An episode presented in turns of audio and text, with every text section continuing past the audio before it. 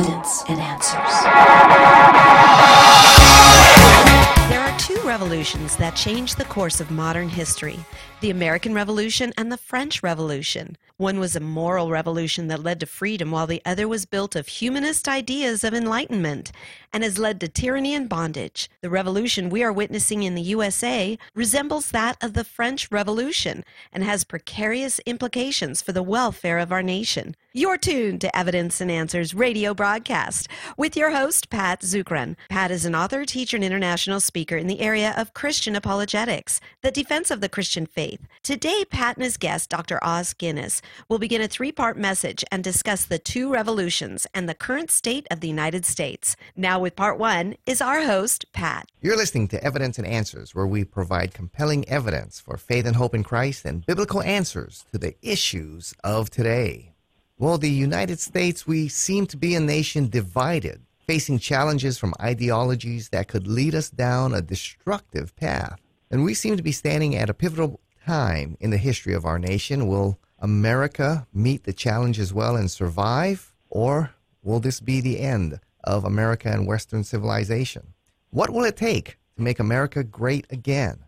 With us today is scholar Dr. Os Guinness. Dr. Guinness is the author and editor of more than 30 outstanding books. I think you should try and read as many as you can. They include some classics like The Dust of Death, The Call, Carpe Diem, and The Last Call for Liberty. He is a frequent speaker, prominent social critic. He has addressed audiences worldwide from the British House of Commons to the United States Congress to the St. Petersburg Parliament. He's a senior fellow at the Oxford Center for Christian Apologetics and was the founder of the Trinity Forum. Os has spoken at many of the world's major universities and spoken widely to political and business conferences and leaders all across the world. He's spoken with many world leaders. I personally consider him one of the premier Christian statesmen of our time. So, Dr. Guinness, welcome to Evidence and Answers once again. Well, thank you, Pat. That's far too generous, but very kind of you and a privilege to be back. Yes, we're talking about your latest book here. Just came out in May, The Magna Carta of Humanity. Outstanding book. I recommend everyone to read this one and to give it not only to your pastor, but your legislature and send one to your congressmen and uh, their workers as well. Well, I remember, you know, Os, when you came here to Hawaii to speak at our conference, you stated that this is the crunch generation, that we stand at a pivotal time in Western history you stated how we answer the challenges we are facing will determine if Western civilization survives or comes to an end. So, explain your statement there and why we are at such a pivotal moment you feel in Western history. Well, this book is really about America, not the West in large, but you can see, and there's a general agreement. That after 500 years of Western dominance, and really Western ideas of the modern world have now taken over most of the world. But the West geopolitically is very clearly in decline. Now, the irony is that it is Western ideas that are opposing us in other parts of the world, including China. You either look at China as a form of communism, which of course is Western, or many of their ideas come from people like Carl Schmitt, the German writer between the war, who's behind a lot of fascism and so on, the idea of a corporate state. So the West is in decline. Of course, the saddest thing of all is that the deepest roots of the West are Christian. We owe a lot to the Greeks, something to the Romans, but mainly to the scriptures and to the gospel. And yet, the West, in European form, is the first part of the world to be Christianized, as they say, and also to be de-Christianized, but not from a foreign invader. It's not that Islam has conquered the West or anything like that. It's from insiders and ideas that have actually come from the West themselves.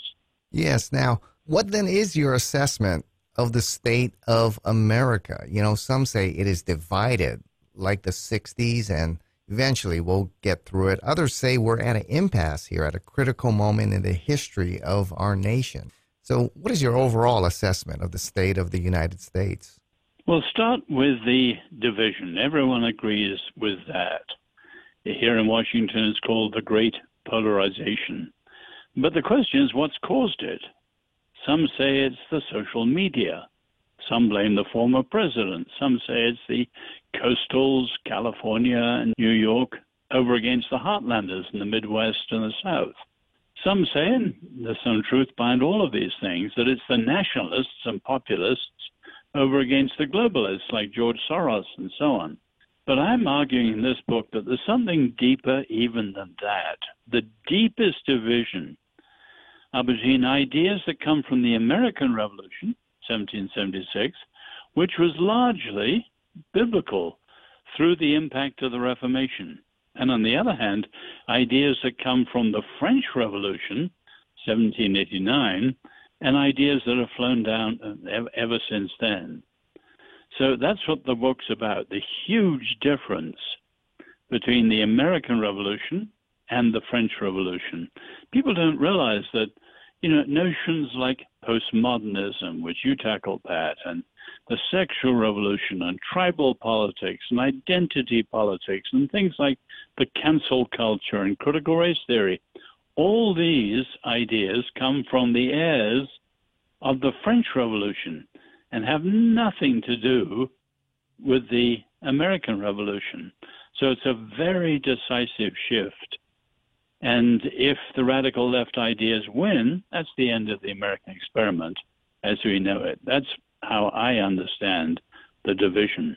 Yes, you know, in your book, you state that there are two modern revolutions that changed modern history the American Revolution and the French Revolution. And you state there that what's happening now, as you just stated, seems to be looking more like the French Revolution. Tell us a little bit more about the differences between the two and the outcomes of both. Well, put it this way when people think of the French Revolution, they think of ideas like revolutionary socialism, or in one word, communism. And that's not what we're facing, although those ideas have truly shaped the world, and you can see them, for example, in China. But we're talking about not classical Marxism, but what's called cultural Marxism or neo Marxism, or sometimes Western Marxism or even user friendly Marxism. But these ideas are different, and they came from an Italian Marxist called Antonio Gramsci, who sat in jail under Mussolini in the 1920s. And he tried to figure out, he wrote thousands of pages of what are called prison notebooks he tried to figure out why Marx was wrong. There wasn't a revolution, and there wouldn't be one, as Marx predicted. And he shifted the discussion from economics, notions like an industrial strike and the proletariat and things like that, to cultural tensions and the notion of gatekeepers. He introduced the term hegemony. In other words, who has dominance in the society. Now, his ideas were picked up by the Frankfurt School over the next 40 years. But in the 60s, the key member was Herbert Marcuse at the University of San Diego. And he was considered the godfather of the New Left. And it was he at the end of the 60s who called for a long march through the institutions in other words, the radicals wouldn't win in the streets. Although in 68, my first visit to this country, a hundred American cities were ablaze, far worse than 2020. Martin Luther King killed, Bobby Kennedy assassinated. And yet the radicals realized they wouldn't win in the streets. And you know the story well, Pat. They had to win the colleges and universities, the press and the media, and what they called the culture industry. Hollywood, entertainment. Win those, the cultural gatekeepers, and then you could sweep around and win the whole culture. And of course, we're now 50 years later, and you can see that they have done it. And everything from Occupy Wall Street to Antifa to Black Lives Matter to cancel culture, the speech codes, and all that sort of stuff it comes from the Long March, and it's the product of cultural Marxism and it's absolutely deadly to American freedom and also to faith. Yes, you talked about how the British and the American Revolution ended in freedom. You talked about how the French Revolution led to some other revolutions, what we saw in China and Russia and some other countries, and they ended up in oppression. They, the two had two different outcomes. Explain that for us mm-hmm. a little mm-hmm. bit. Well, you can see the differences very clearly in the reign of terror that took place in France. But I think it's worth answering the other half of your earlier question. What are the differences between the revolutions? You know, one key one, an obvious one, is their different sources. One comes from the Bible, and through the Reformation, the rediscovery of the book of Exodus, the great liberation, and the book of Deuteronomy.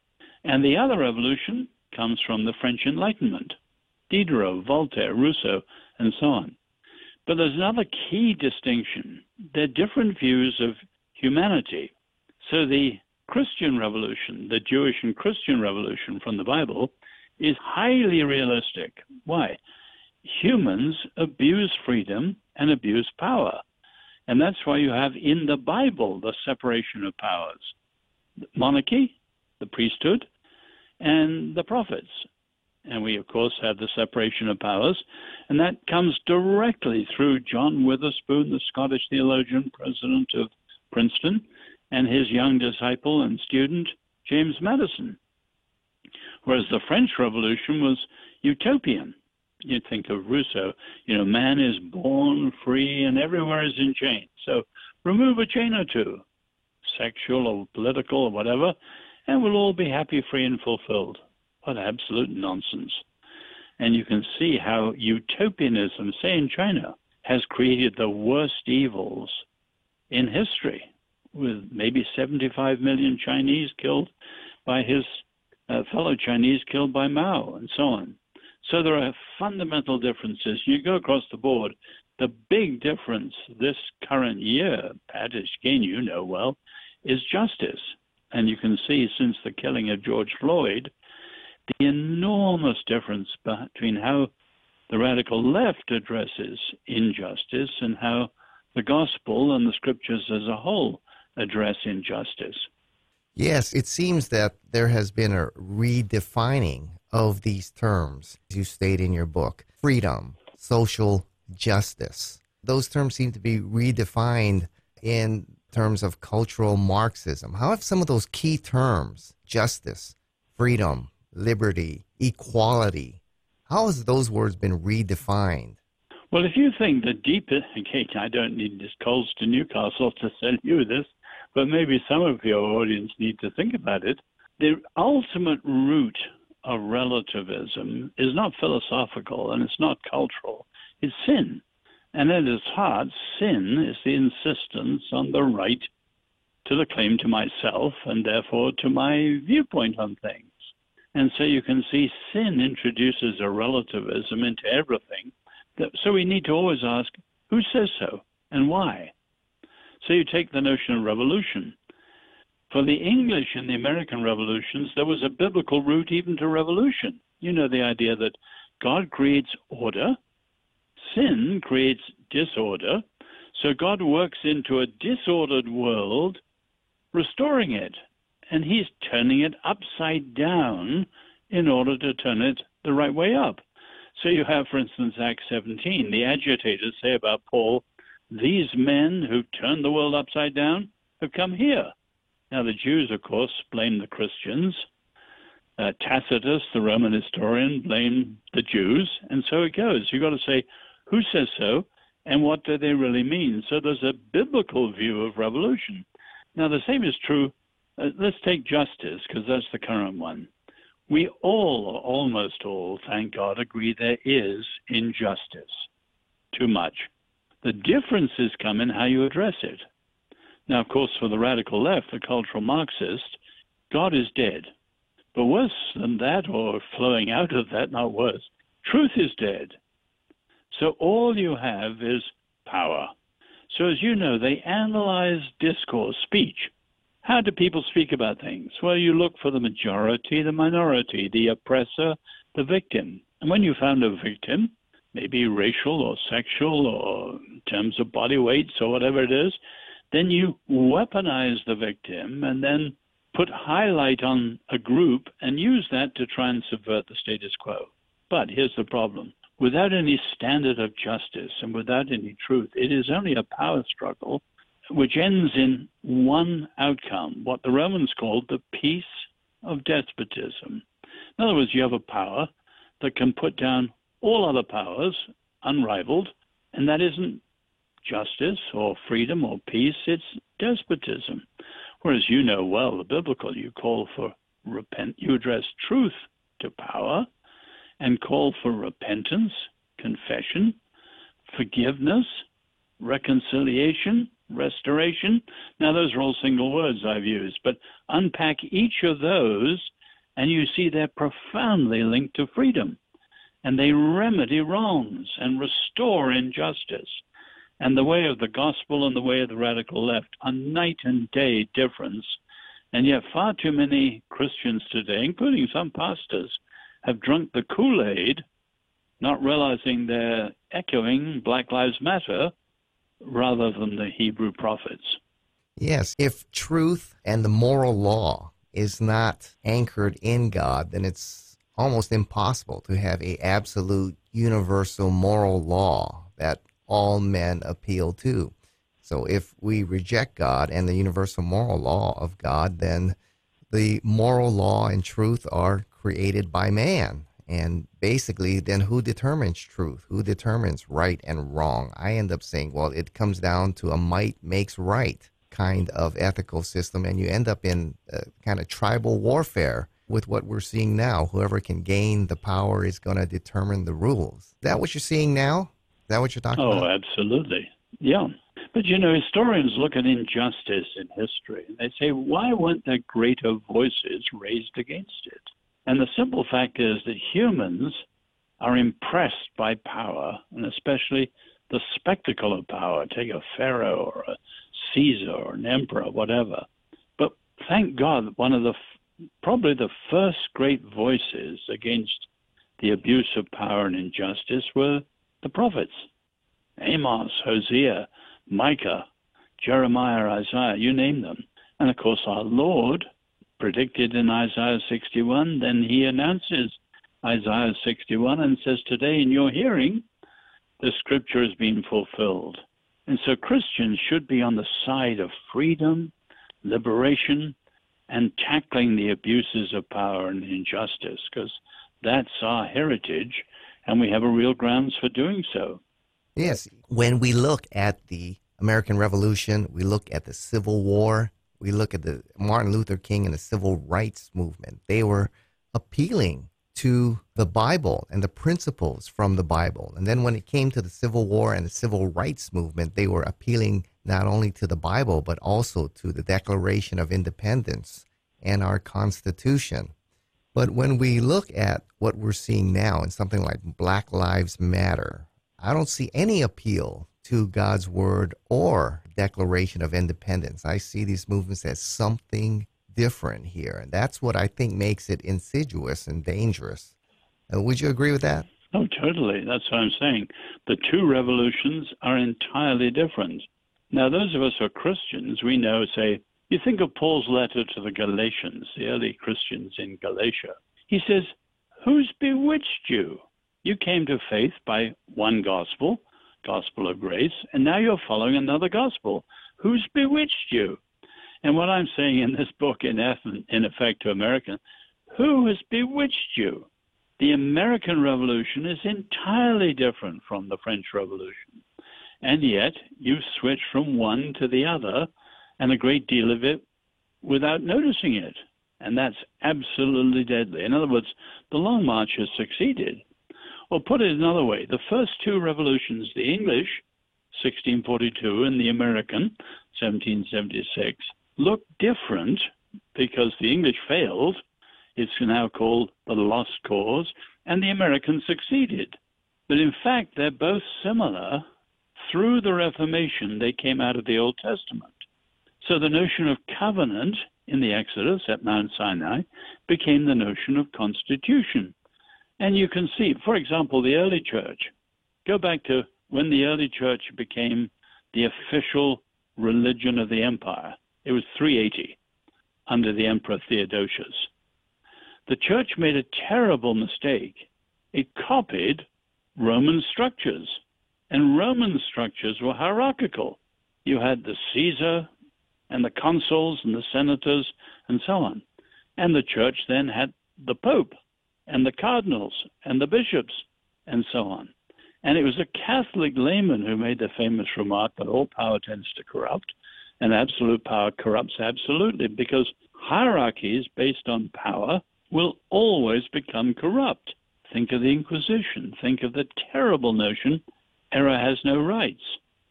So the Reformation said that wasn't biblical. And not so much Luther, but Calvin and Zwingli and Bullinger and John Knox in Scotland and Oliver Cromwell in England, they went back to Exodus. Oliver Cromwell said the Exodus was the precedent he was trying to follow. And of course, that notion of covenant is the Mayflower Compact, and behind the famous speech by Winthrop on the Arbella. And so covenant became constitution, we the people and so on. So we've got to explore the roots of these things, not just because it's, quote, biblical and we're Christian, but because it's the greatest maximization of freedom the world's ever seen. And the alternatives are disastrous. Yes, explain that for us. Uh, you state that powerfully in your book. You state that we have to re- rediscover the principles of the Exodus revolution that is lay the foundation for the American revolution. That actually, so our revolution was a moral revolution based on the principles of Exodus, in which you state is mm-hmm. you know mm-hmm. the greatest display of reestablishing justice and freedom for a nation. Yeah, expound on that uh, some more for us. Well, I've mentioned covenant. You can come back to that because that's the key one. But let me pick up one that's really relevant both to the church and to America today, which is the notion of transmission, handing it on. You know, as the rabbis point out, what did Moses talk about the, light, the night of the Passover? 430 years of slavery. They're going free. He doesn't mention freedom. They're going to the land promised to Abraham, the promised land of milk and honey. Does he mention it? No. Three times he talks about children. In other words, the story we tell to our children is the key to one, identity, who we are, and two, continuity, making sure it goes from one generation to the next. And that's critical for both faith and freedom. So you look at America today, take freedom. Civic education in the public schools was thrown out at the end of the 1960s.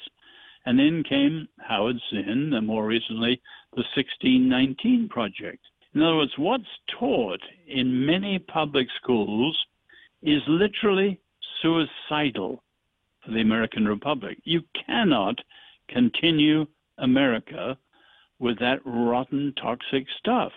Or take the church, you know, the old word, I don't use it myself much except in speaking like this, the old word was catechism.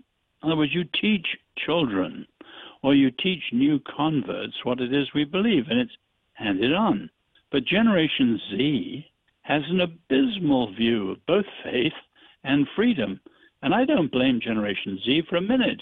They just haven't had it handed on well. And the transmission has broken down, both in terms of faith and in terms of freedom. And it's quite simply disastrous. Yeah, explain to us why does Generation Z have that abysmal view of faith and freedom and of American history? Well, you just take one simple example. The two main instruments of transmission, that was where you handed on, families and schools. I mentioned schools. Take the family. Families used to have authority, but now fathers, part of the patriarchal system, and parents are sidelined at the age, say, of three and four in schools when children are taught sex education and all sorts of stuff that comes from the sexual revolution. We've run out of time. Thank you for joining us here on Evidence and Answers radio broadcast. We hope you enjoyed today's show. We have a wide variety of different topics that will make for an incredible conference series. If you would like Pat to speak at your church, Bible study, or even hold a conference at your church or location, give him a call in Hawaii. That number is 483 0586. Or you may contact him through the Evidence and Answers website. That's evidenceandanswers.org. Be sure to use our search engine for available resources everything from atheism to Zen Buddhism, including articles and additional audio for you to listen to or download. So be sure to share our website with those around you. To keep quality broadcasts like Pat's on the air, we rely on generous support from you, our listeners. For the opportunity to donate, once again, head on over to our website. That's evidenceandanswers.org, and you may do so right there online. Evidence and Answers would like to thank one of our sponsors, the Honolulu Christian Church. If you don't have a home church and are looking for a great place to connect and grow in Christ, check out the Honolulu Christian Church. For service times, log on at honoluluchristian.org. Join us again next time on the air or online as we provide compelling reasons for faith in Christ. That's Evidence and Answers with Pat Zukeran.